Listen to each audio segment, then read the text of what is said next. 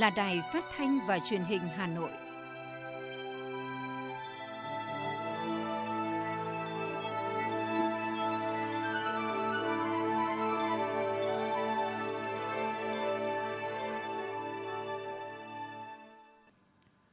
Kính chào quý vị và các bạn. Bây giờ là chương trình thời sự của Đài Phát thanh và Truyền hình Hà Nội, phát trực tiếp trên sóng phát thanh tần số FM 90 MHz. Tối nay, thứ sáu ngày 10 tháng 9 có những nội dung chính sau đây.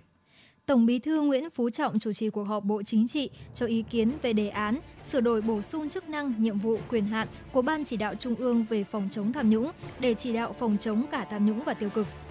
Hà Nội triển khai thần tốc hai mũi giáp công xét nghiệm và tiêm vaccine.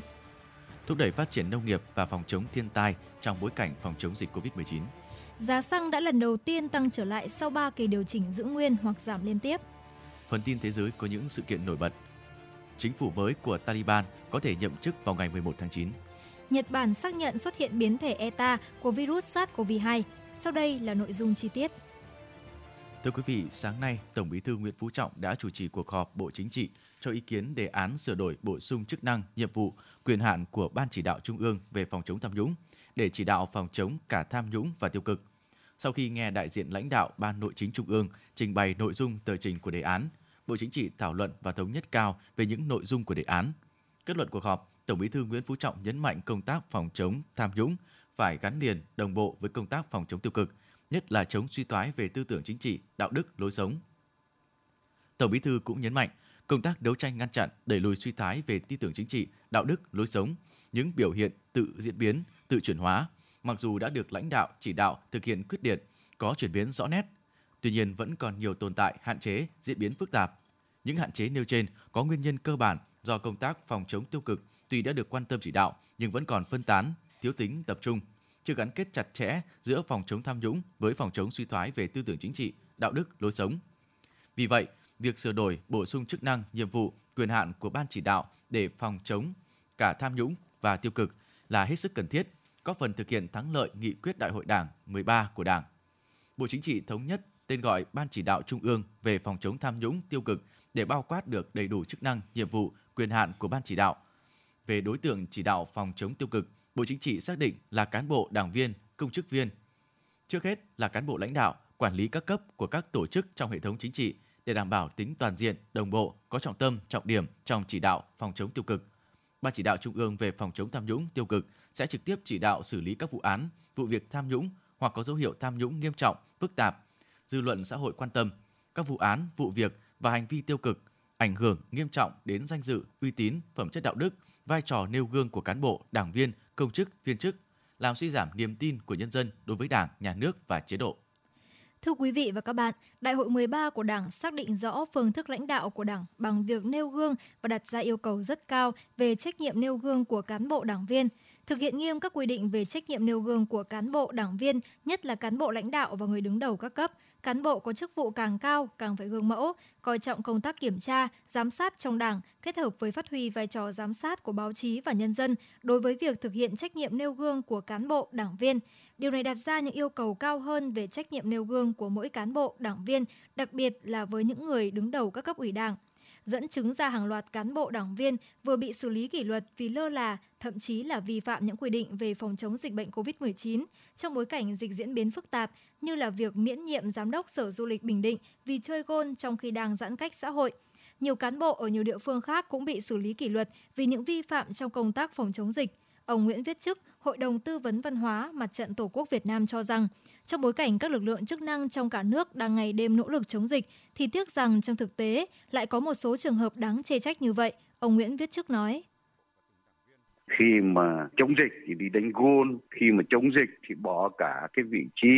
như chốt bỏ cả cái vị trí của ban chỉ đạo chống dịch tất cả những cái điều đấy thì đã có những cái xử lý kịp thời tôi hoan nghênh cái tinh thần, quyết tâm như thế. Tôi hy vọng rằng đấy là một việc làm có tính cảnh tình để những ai đó còn đứng ngoài cuộc một cái việc mà rất hệ trọng, có tính toàn cầu và có tính quốc gia chống dịch như chống giặc. Mà dịch thì đã gây những cái tổn hại rất là lớn rồi, thế mà vẫn còn thờ ơ thì không thể chấp nhận được. Nhấn mạnh như vậy, ông Nguyễn Viết Chức cũng cho rằng qua sự việc này cho thấy chủ trương đúng của Đảng ta được quy định tại nhiều văn bản như quy định 08 của Ban chấp hành Trung ương về trách nhiệm nêu gương của cán bộ, đảng viên, trước hết là Ủy viên Bộ Chính trị, Ủy viên Ban Bí thư, Ủy viên Ban chấp hành Trung ương. Quy định đã chỉ rõ 8 nội dung mà lãnh đạo cấp cao phải gương mẫu, đi đầu, thực hiện và 8 nội dung phải nghiêm khắc với bản thân và kiên quyết chống tham nhũng, đồng thời yêu cầu cán bộ giữ chức vụ càng cao càng phải gương mẫu, tiếp nối mạch nguồn đó. Giáo sư Phùng Hữu Phú, Phó Chủ tịch Hội đồng Lý luận Trung ương khẳng định, Đại hội 13 của Đảng xác định rõ phương thức lãnh đạo của Đảng bằng việc nêu gương và đặt ra yêu cầu rất cao về trách nhiệm nêu gương của cán bộ đảng viên. Trước hết là cán bộ lãnh đạo các cấp, nhất là cấp chiến lược. Theo đó, sự nêu gương của cán bộ đảng viên, nhất là cán bộ lãnh đạo sẽ có sức lan tỏa rất lớn, huy động được nhân dân tự giác tham gia các phong trào cách mạng thì việc gì cũng thành công. Giáo sư Phùng Hữu Phú nêu rõ cán bộ lãnh đạo các cấp từ trung ương đến địa phương mà thật sự gương mẫu thì sẽ có tác động rất tích cực đến cái tình cảm, cái niềm tin à, và cái sự noi theo của nhân dân. Cái việc tuyên truyền mạnh về cái nêu gương của cán bộ đảng viên, tức là cán bộ chủ chốt cấp là một trong những nhiệm vụ trọng tâm. Nó làm tốt thì sẽ có tác dụng rất lớn. Tiến sĩ Nguyễn Sĩ Dũng, nguyên phó chủ nhiệm văn phòng Quốc hội cho rằng, bên cạnh những quy định về việc nêu gương, những việc đảng viên không được làm, thì trước hết, mỗi cán bộ đảng viên cũng cần phải tự trau dồi, rèn luyện, nâng cao phẩm chất đạo đức. Chúng ta đã nói nhiều về nêu gương của cán bộ, đảng viên, nhưng chưa đề cập nhiều đến việc tự giác nêu gương của cán bộ, đảng viên. Tự giác nêu gương của cán bộ đảng viên không tự nhiên mà có, mà phải do quá trình tự tu dưỡng, rèn luyện hàng ngày, thông qua quá trình phấn đấu không ngừng mới có. Mỗi cán bộ đảng viên phải gương mẫu trong tu dưỡng, rèn luyện phẩm chất đạo đức, chuyên môn, nghiệp vụ, phong cách, tác phong, lề lối công tác để nhân dân noi theo, tiến sĩ Nguyễn Sĩ Dũng nhấn mạnh thêm tự tu dưỡng là rất quan trọng. Đó là một nửa của vấn đề nó liên quan đến đạo đức thôi. Một nửa của vấn đề ấy, nó liên quan đến trình độ chuyên môn của mình và mình phải tự rèn. Thì đó rõ ràng là mình phải rèn luyện cả về mặt kiến thức về mặt chuyên môn về mặt nghiệp vụ. Rèn luyện nó có ý nghĩa quan trọng là vì như vậy. Thực tế cho thấy mỗi cán bộ đảng viên, đặc biệt là người đứng đầu cấp ủy thực sự gương mẫu đi đầu trong nêu gương và tự giác nêu gương sẽ tạo sức lan tỏa, sự lôi cuốn mạnh mẽ đối với quần chúng nhân dân như lời dạy của bác. Một tấm gương sống còn có giá trị hơn 100 bài diễn văn tuyên truyền. Yêu cầu này khẳng định một trong những phương thức lãnh đạo đúng đắn của Đảng là tự giác nêu gương của cán bộ đảng viên. Đảng lãnh đạo bằng hành động gương mẫu của đảng viên và coi đó là một phương thức lãnh đạo quan trọng.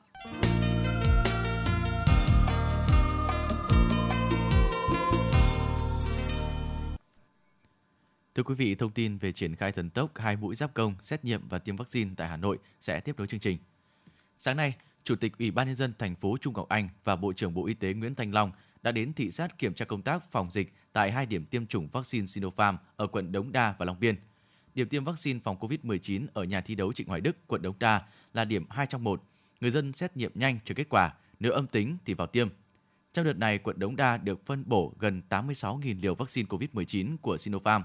trong sáng nay đã tiêm được gần 20.000 mũi tiêm tại 21 điểm tiêm thuộc 21 phường.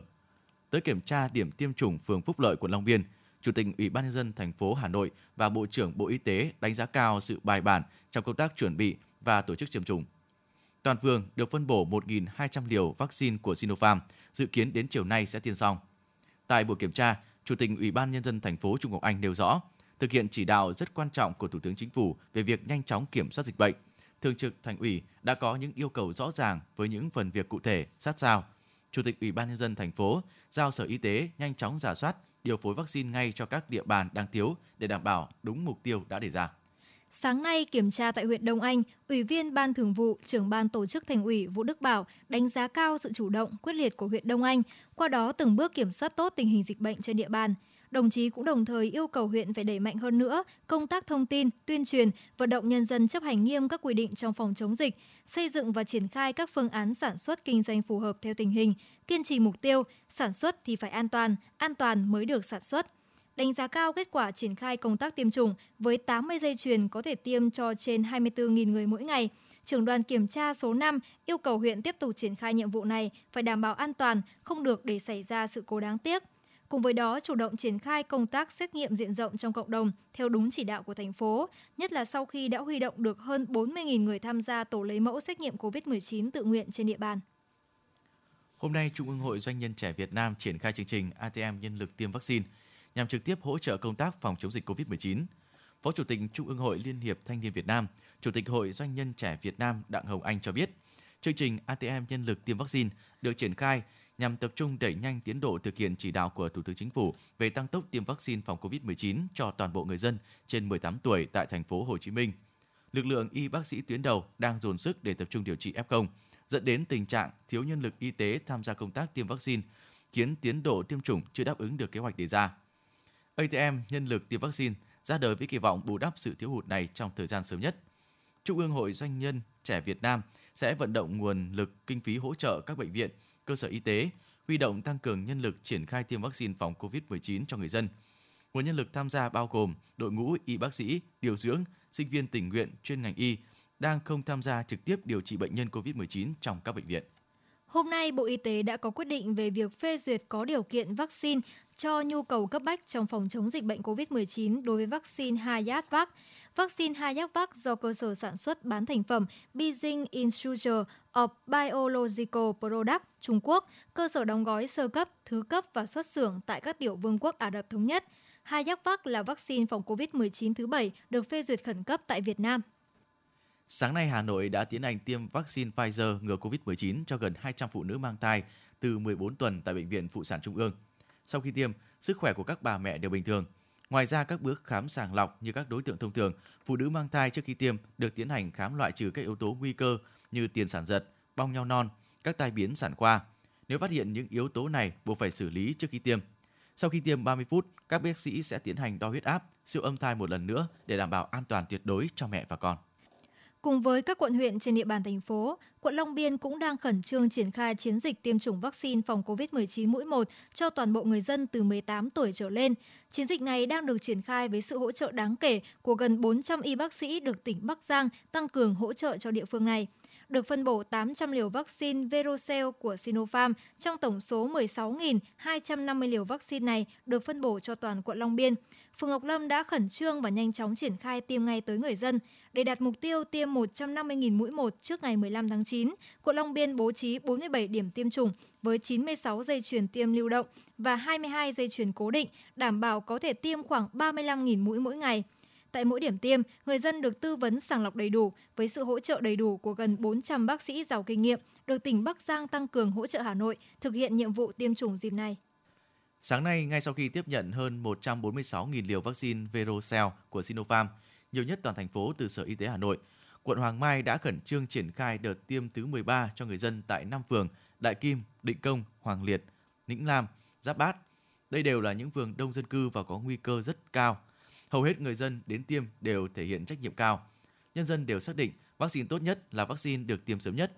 nên tinh thần đồng thuận rất cao. Đến tiêm trật tự, tuân thủ đúng hướng dẫn. Phường Hoàng Liệt phấn đấu tiêm xong 2.000 mũi ngay trong ngày hôm nay. Thực hiện kế hoạch tiêm chủng diện rộng của thành phố đến ngày 15 tháng 9, 100% người dân từ 18 tuổi trở lên được tiêm mũi 1 vaccine phòng dịch COVID-19. Hiện nay, các quận huyện thị xã đang tập trung cao cho đợt tiêm chủng này, ghi nhận tại huyện Đan Phượng. Trong đợt tiêm này, huyện Đan Phượng được phân bổ 8.990 liều để công tác tiêm chủng an toàn, hiệu quả. Huyện bố trí 37 dây chuyền tiêm tại các xã thị trấn và bệnh viện, đảm bảo toàn bộ số lượng vaccine được tiêm xong trong thời gian sớm nhất. Huyện cũng thành lập 4 đội cấp cứu, mỗi đội phụ trách 4 xã và một đội cơ động để hỗ trợ các điểm tiêm trong việc theo dõi và xử lý kịp thời các tình huống sau tiêm. Trong quá trình triển khai, việc sắp xếp đối tượng đến tiêm theo các khung giờ hợp lý, đảm bảo giãn cách, hạn chế tập trung đông người – qua 13 đợt triển khai, huyện Đan Phượng đã tiêm được 82.000 liều, đạt khoảng 63% so với tổng số các đối tượng từ 18 đến 65 tuổi trên địa bàn. Trên tinh thần có vaccine đến đâu, huyện sẽ tập trung triển khai tiêm hết đến đó, phấn đấu cùng thành phố sớm đẩy lùi đại dịch COVID-19. Không chủ quan là huyện vùng xanh. Hai ngày nay, huyện Mỹ Đức đã chủ động phối hợp chặt chẽ với đoàn hỗ trợ y tế của tỉnh Hòa Bình thực hiện thần tốc tiêm chủng vaccine COVID-19 diện rộng và lấy mẫu xét nghiệm toàn dân phấn đấu hoàn thành trước 1 đến 2 ngày so với kế hoạch chung của thành phố.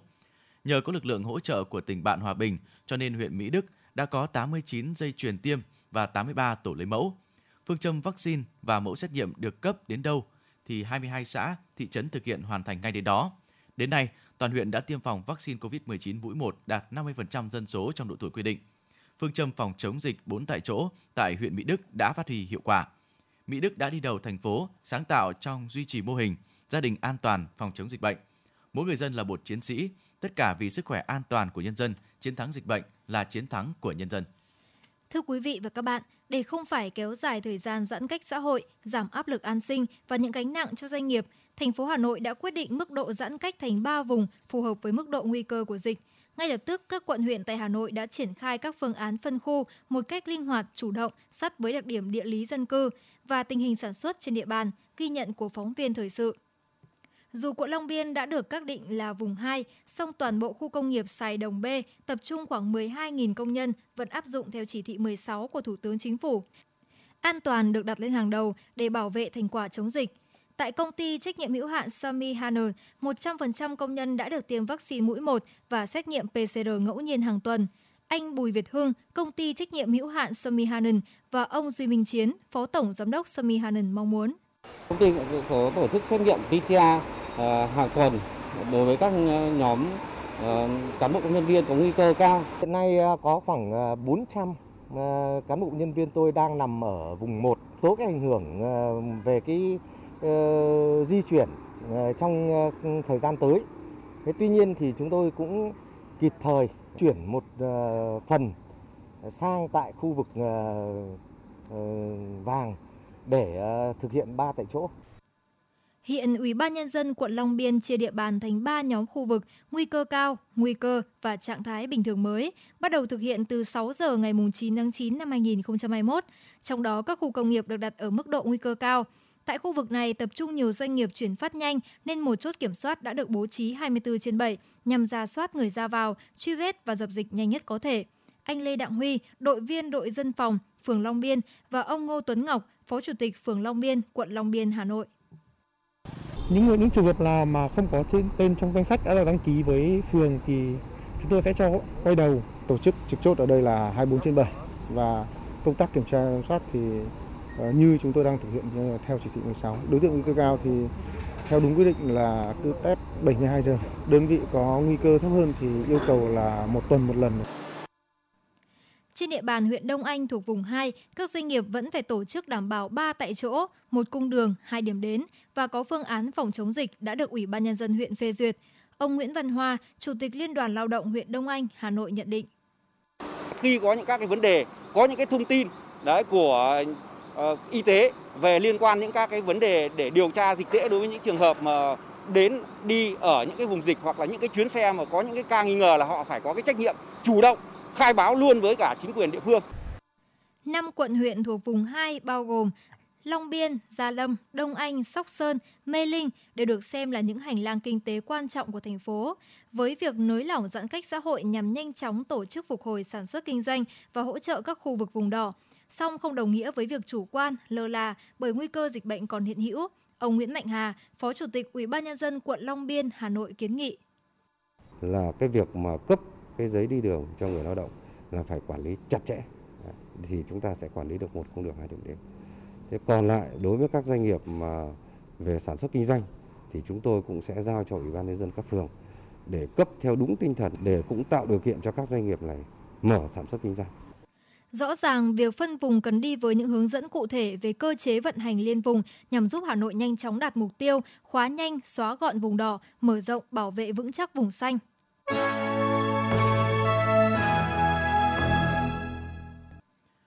Những sự kiện nổi bật diễn ra trong ngày sẽ tiếp nối chương trình. Sáng nay, Ủy ban nhân dân thành phố Hà Nội đã tổ chức hội nghị trực tuyến triển khai thúc đẩy phát triển nông nghiệp và phòng chống thiên tai trong bối cảnh phòng chống dịch COVID-19. Tại cuộc họp, Phó Chủ tịch Ủy ban nhân dân thành phố Nguyễn Mạnh Quyền cho biết, xác định dịch bệnh không thể chấm dứt trong thời gian ngắn, ngành nông nghiệp đã và đang phối hợp chặt chẽ cùng các sở, ngành, địa phương, nỗ lực tạo thuận lợi cho bà con, thương lái và hỗ trợ phương tiện thu hoạch, đảm bảo thu hoạch tốt mùa lúa, rau màu, sản phẩm chăn nuôi, thủy sản các loại, giúp nông dân vượt qua khó khăn của đại dịch, đảm bảo an sinh xã hội. Ngoài ra, ngành nông nghiệp tiếp tục quan tâm, kịp thời hỗ trợ, tháo gỡ khó khăn, vướng mắc trong sản xuất nông nghiệp, hỗ trợ tiêu thụ, lưu thông nông sản, cung ứng vật tư nông nghiệp, bình ổn giá vật tư đầu vào, giúp người dân tái đầu tư sản xuất. Kết luận hội nghị, Phó Bí thư Thường trực Thành ủy Nguyễn Thị Tuyến đề nghị thời gian tới, sản xuất nông nghiệp và lưu thông hàng hóa tại một số địa bàn còn khó khăn, giá vận chuyển, giá vật tư đầu vào tăng cao, dịch bệnh trên đàn gia súc gia cầm có thể xảy ra bất cứ lúc nào. Nếu các hộ chăn nuôi nhỏ lẻ và trang trại lơ là thì sẽ rất nguy hiểm. Hà Nội là thị trường trung chuyển hàng hóa lớn, trong khi tâm lý sản xuất của người dân còn cầm chừng, ngại mở rộng quy mô. Nếu Hà Nội không mở rộng tốt thị trường tiêu thụ sẽ rất khó kích thích sản xuất. Phó Bí thư Thường trực Thành ủy Hà Nội mong muốn đối với các chương trình xây dựng nông thôn mới, mặc dù giãn cách xã hội nhưng các địa phương vẫn phải tập trung nguồn lực hoàn thành các chỉ tiêu, kế hoạch đảm bảo việc đánh giá cuối năm đạt mục tiêu đề ra. Sáng nay, Trường Đại học Kinh tế, Đại học Quốc gia Hà Nội chủ trì phối hợp với Bộ Nông nghiệp và Phát triển Nông thôn, Bộ Công Thương tổ chức hội thảo quốc gia phát triển chuỗi giá trị nông sản hướng tới nông nghiệp bền vững trong bối cảnh hội nhập tại Đông Nam Á. Hội thảo được tổ chức trực tuyến với sự tham gia của đông đảo nhà nghiên cứu, nhà quản lý trên cả nước. Hội thảo nhằm trao đổi và thảo luận về những chủ đề liên quan tới chuỗi giá trị nông sản, nông nghiệp bền vững, chính sách thương mại hàng nông sản, những thách thức phát triển nông nghiệp bền vững tại Việt Nam và các quốc gia trong khu vực Đông Nam Á. Cũng tại hội thảo, các nhà quản lý, nhà khoa học đã chia sẻ, phân tích về các chính sách và thực tiễn, các vấn đề đặt ra trong phát triển chuỗi giá trị nông sản hướng tới nông nghiệp bền vững trong bối cảnh hội nhập tại Đông Nam Á, các biện pháp an toàn thực phẩm và kiểm dịch động thực vật trong thương mại nông sản. Theo Bộ Công Thương, trong những tháng cuối năm 2021, nhu cầu tiêu thụ thủy sản tại EU đang có xu hướng hồi phục trở lại với mức trên 50 tỷ đô la Mỹ trong một năm. Tuy nhiên, hoạt động sản xuất, nuôi trồng, chế biến thủy sản đang gặp rất nhiều khó khăn trong bối cảnh dịch bệnh đang lây lan mạnh tại hàng loạt địa phương trên cả nước. Do vậy, cần triển khai kịp thời các biện pháp hỗ trợ cần thiết cho việc phục hồi và duy trì ổn định sản xuất, xuất khẩu, hỗ trợ doanh nghiệp vượt qua khó khăn và tận dụng tốt cơ hội thị trường trong thời gian tới. Theo Bộ Công Thương, giá xăng dầu thành phẩm thế giới trong 15 ngày vừa qua tăng giảm đan xen nhưng xu hướng chung là tăng khá mạnh, đặc biệt là dầu ma rút tăng rất mạnh. Với xu hướng trên, Liên Bộ Tài chính Công Thương đã quyết định tăng giá xăng dầu trong kỳ điều chỉnh theo chu kỳ trong ngày hôm nay. Cụ thể, nhà điều hành đã quyết định tăng giá xăng E5 RON92 thêm 252 đồng trên lít, xăng RON 953 tăng 266 đồng trên lít, dầu diesel 0,05S tăng 355 đồng trên lít, dầu hỏa tăng 320 đồng trên lít, đặc biệt là dầu ma rút 180 CST 3.5S tăng đến 897 đồng trên 1 kg. Ủy ban nhân dân thành phố Hà Nội đã có văn bản yêu cầu tăng cường công tác phòng chống dịch và triển khai việc quét mã QR để quản lý thông tin khách mua hàng. Theo đó, người đến mua hàng tại trung tâm thương mại, siêu thị, cửa hàng tiện lợi, cửa hàng kinh doanh hàng hóa thiết yếu, chợ phải quét mã QR code khai báo y tế. Trường hợp bị nghẽn mạng, khách không có thiết bị điện tử hoặc không có năng lực sử dụng quét mã QR code thì đơn vị có trách nhiệm cử người hướng dẫn, hỗ trợ thực hiện hoặc khai báo trên tờ khai, sau đó cập nhật ngay lên hệ thống theo quy định. Hà Nội giao công an thành phố khẩn trương điều chỉnh việc cấp giấy đi đường theo nguyên tắc cải cách và đơn giản hóa thủ tục hành chính, tạo điều kiện thuận lợi cho người dân và doanh nghiệp. Trước mắt thống nhất việc tiếp tục sử dụng mẫu giấy đi đường đã cấp theo các quy định trước đây của thành phố cho đến khi hoàn thành việc cấp giấy đi đường theo mẫu mới. Người dân có giấy đi đường được phép đi xuyên vùng nhưng phải đúng điểm đến. Đồng thời, Công an thành phố chủ trì phối hợp với Ủy ban Nhân dân các quận huyện thị xã tăng cường kiểm tra đột xuất, lưu động trên các tuyến đường, các tổ chức, cơ quan đơn vị về phương án hoạt động trong điều kiện phòng chống dịch. Lãnh đạo Ủy ban Nhân dân quận Thanh Xuân xác nhận một bé trai 10 tuổi học lớp 5 sống tại ngõ 475 Nguyễn Trãi, phường Hạ Đình, tử vong do bị điện giật. Một hàng xóm cho biết vụ việc xảy ra khoảng 9 giờ 30 phút sáng nay. Gia đình đã nhanh chóng đưa nạn nhân đi cấp cứu nhưng không qua khỏi. Hiện vụ việc đang được điều tra làm rõ.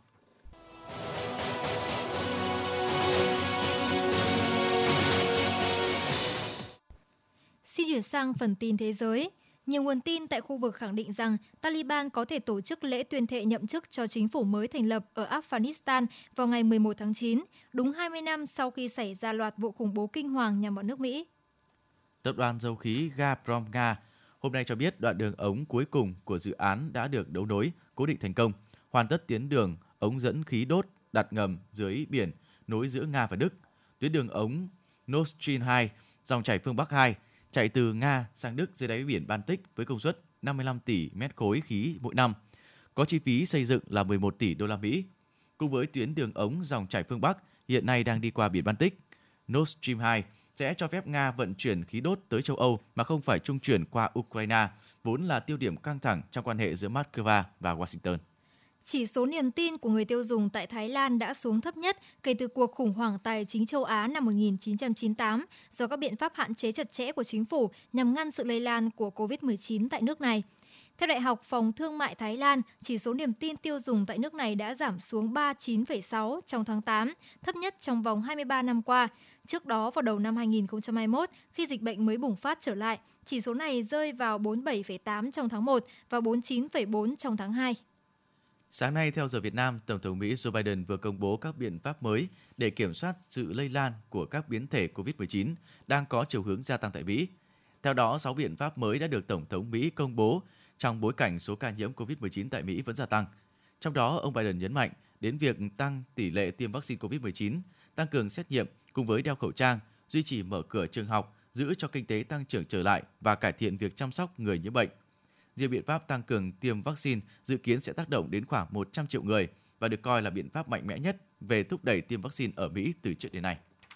Bộ Y tế Nhật Bản ngày 10 tháng 9 cho biết có 18 trường hợp nhiễm biến thể ETA của virus SARS-CoV-2 được phát hiện ở nước này. Đây là lần đầu tiên Nhật Bản xác nhận có ca nhiễm biến thể ETA. Cơ quan y tế Malaysia cũng đã phát hiện hai trường hợp là người nước ngoài nghi nhiễm biến thể MU và biến thể Lambda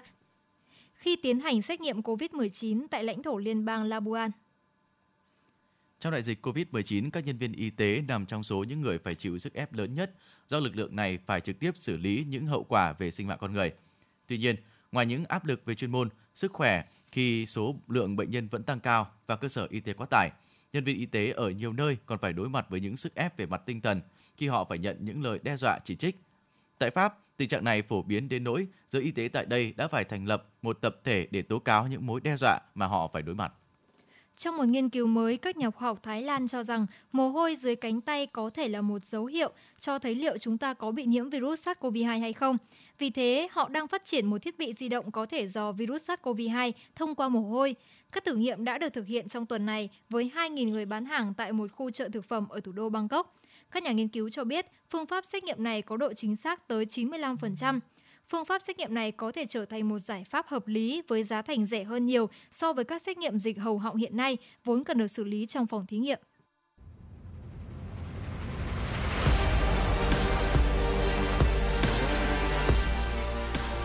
Bản tin thể thao Bản tin thể thao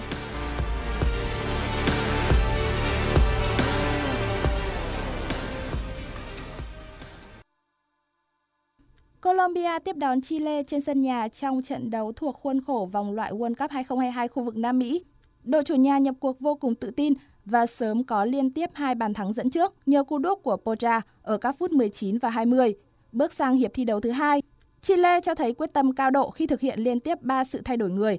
Sau những nỗ lực không ngừng nghỉ, đội khách cuối cùng cũng có được bàn thắng rút ngắn cách biệt với pha đệm bóng cận thành của Meneses ở phút thứ 56. Dẫu vậy đội khách lại bất ngờ nhận bàn thua tiếp theo phút thứ 74 từ một pha phản công của đội chủ nhà. Luis Diaz đã tung ra cú dứt điểm quyết đoán để nâng tỷ số lên 3-1. Không nằm ngoài dự đoán từ giới chuyên môn, đội tuyển Argentina tỏ ra quá mạnh so với Bolivia. Siêu sao Lionel Messi đã mở màn ngày thi đấu chói sáng bằng bàn thắng ngay ở phút thứ 13. Phút thứ 64, Lautaro Martinez khuấy động hàng phòng ngự đông người của Bolivia, rồi chính Messi là người kết thúc gọn gàng nâng tỷ số lên 2-0. Ngay trước khi trận đấu khép lại, Messi còn có thêm một bàn thắng nữa với pha đá bồi chính xác. Tỷ số chung cuộc 3-0 giúp Argentina tiếp tục duy trì sự bám đuổi với đội đầu bảng Brazil. Với lực lượng vượt trội cùng lợi thế sân nhà, Brazil nhập cuộc đầy tự tin trước các cầu thủ Peru. Ngay ở phút thứ 15, Everton Ribeiro dứt điểm tung lưới đội khách ghi bàn mở tỷ số trận đấu. Phút thứ 40, Everton Ribeiro tung cú sút sát vòng cấm, bị hậu vệ Peru cản phá không tốt mở ra cơ hội để Neymar ghi một trong những bàn thắng dễ nhất sự nghiệp, nâng tỷ số lên 2-0 cho Brazil và đây cũng là tỷ số chung cuộc của trận đấu.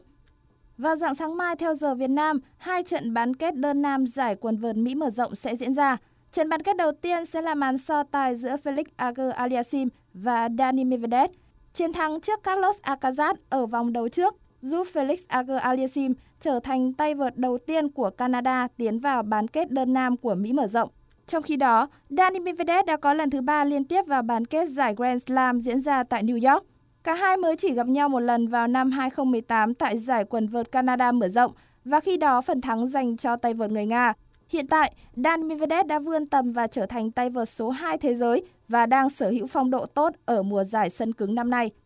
Dự báo thời tiết khu vực Hà Nội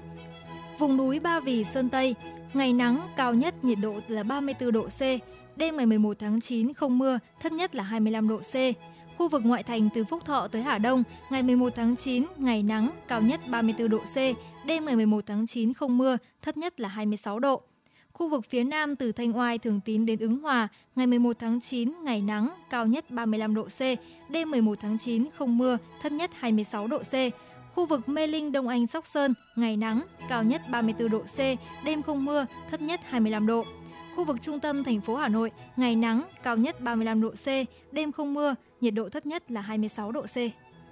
Quý vị và các bạn vừa nghe chương trình thời sự của Đài Phát thanh và Truyền hình Hà Nội. Chịu trách nhiệm sản xuất Phó Tổng giám đốc Nguyễn Tiến Dũng. Chương trình do biên tập viên Xuân Luyến, Thủy Chi, phát thanh viên Hồng Hạnh Bảo Nhật cùng kỹ thuật viên Bích Hoa thực hiện. Thân ái chào tạm biệt.